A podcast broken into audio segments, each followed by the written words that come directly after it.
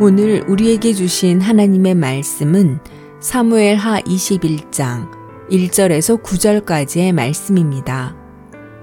다윗의 시대에 해를 거듭하여 3년 기근이 있으므로 다윗이 여호와 앞에 간구함에 여호와께서 이르시되 이는 사울과 피를 흘린 그의 집으로 말미암음이니 그가 기브온 사람을 죽였음이니라 하시니라.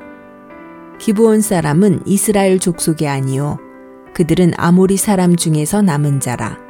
이스라엘 족속들이 전에 그들에게 맹세하였거늘 사울이 이스라엘과 유다 족속을 위하여 열심히 있으므로 그들을 죽이고자 하였더라. 이에 왕이 기브온 사람을 불러 그들에게 물으니라. 다윗이 그들에게 묻되 내가 너희를 위하여 어떻게 하랴? 내가 어떻게 속죄하여야 너희가 여호와의 기업을 위하여 복을 빌겠느냐 하니 기브온 사람이 그에게 대답하되 사울과 그의 집과 우리 사이의 문제는 은금에 있지 아니하오며 이스라엘 가운데에서 사람을 죽이는 문제도 우리에게 있지 아니하니이다 하니라. 왕이 이르되 너희가 말하는 대로 시행하리라. 그들이 왕께 아뢰되 우리를 학살하였고 또 우리를 멸하여 이스라엘 영토 내에 머물지 못하게 하려고 모해한 사람의 자손 일곱 사람을 우리에게 내주소서. 여호와께서 택하신 사울의 고을 기브아에서 우리가 그들을 여호와 앞에서 목매어 달겠나이다 하니 왕이 이르되 내가 내주리라 하니라.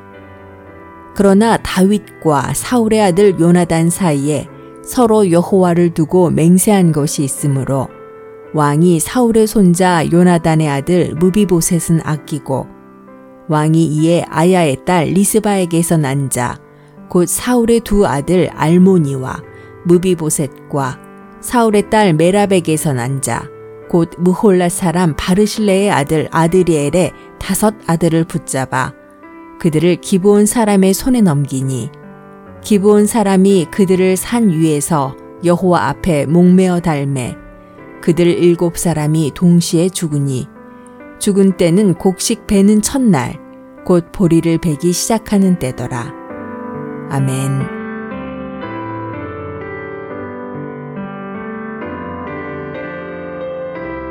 안녕하세요.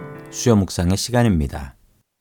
2차 세계대전 때 유대인 학살을 지휘했던 살인마 아돌프 아이히만은 전쟁이 끝난 후 아르헨티나로 도망가서 숨어 살고 있었습니다.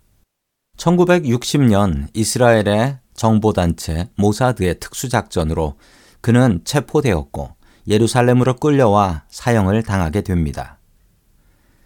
그의 학살을 하나님께서는 분명하게 기억하시고 처벌하셨던 것입니다. 오늘의 이야기도 인종 청소와 학살에 대한 이야기입니다. 여호수아에 보면 기브온이라는 민족이 나옵니다. 이들은 이스라엘의 강력함을 보고 두려워하여 이스라엘의 종이 되기로 약속하고 전쟁을 피했던 백성들이지요. 이스라엘 백성의 지도자였던 여호수아는 기부온 백성들의 생존권을 보장하겠다라고 맹세까지 했습니다. 그리고 약 500년의 시간이 지난 후의 이야기입니다. 사울이 이스라엘의 첫 번째 왕으로 세워졌고 그는 이스라엘 민족 중심주의를 표방했습니다. 그리고 이스라엘에 사는 다른 민족들에 대한 학살을 시작했지요. 그들은 언제든지 이스라엘의 잠재적인 위협이 될 수 있었기 때문입니다. 한마디로 사울 왕이 인종 청소를 실시했다는 말입니다. 분명히 여호수아의 맹세로 안전을 보장받았고 이스라엘 안에서 하급 노동자로 자리 잡았던 기브온 사람들은 하루아침에 학살을 당하게 되었습니다. 500년 전 약속을 사울은 기억하지 못했지만 기본 사람들은 기억하고 있었고 하나님께서도 분명하게 기억하고 계셨습니다. 사울이 왕이 된 후 기본 사람들은 이 억울함을 호소했습니다. 복수해달라고 부탁했고 다시는 이런 일이 일어나지 않게 해달라 책임져 달라고 했습니다.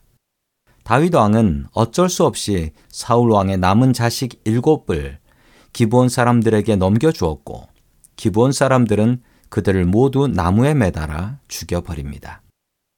다시는 이런 슬픈 일이 벌어지지 않게 하기 위함이었습니다. 정말 안타깝게도 지금 우크라이나에서 이런 인종 청소가 벌어지고 있습니다. 부차를 비롯한 우크라이나 도시에서 민간인들이 학살당한 흔적들이 발견되고 있는 것입니다.